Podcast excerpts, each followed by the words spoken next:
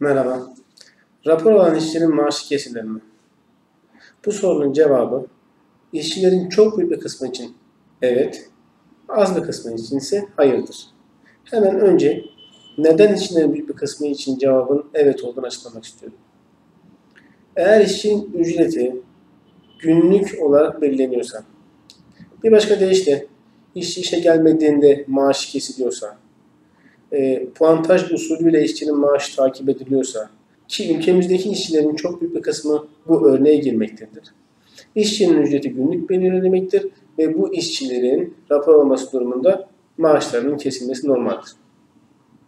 Eğer işçinin maaşı maktu olarak belirlenmişse, işçi işe gelse de gelmese de her halde ve şartla mutlaka maaş ödeniyorsa, bu durumda bu işçinin işe gelmemesi durumunda maaşı kesilmediği gibi rapor aldığında da maaş kesilmeyecektir. Peki sizin durumunuz hangisine uyuyor?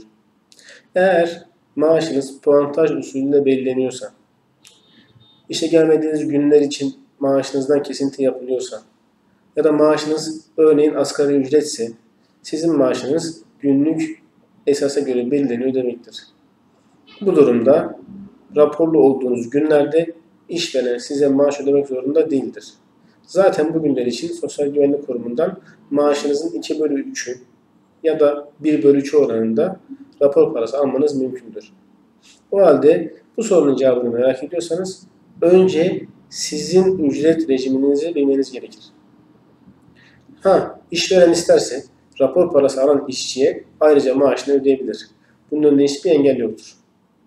Ama günümüz Türkiye uygulamasında hepimiz biliyoruz ki rapor parası alan işçiye ayrıca maaş genelde ödenmemektedir ve bu konuda işin yapabileceği herhangi bir şey yoktur.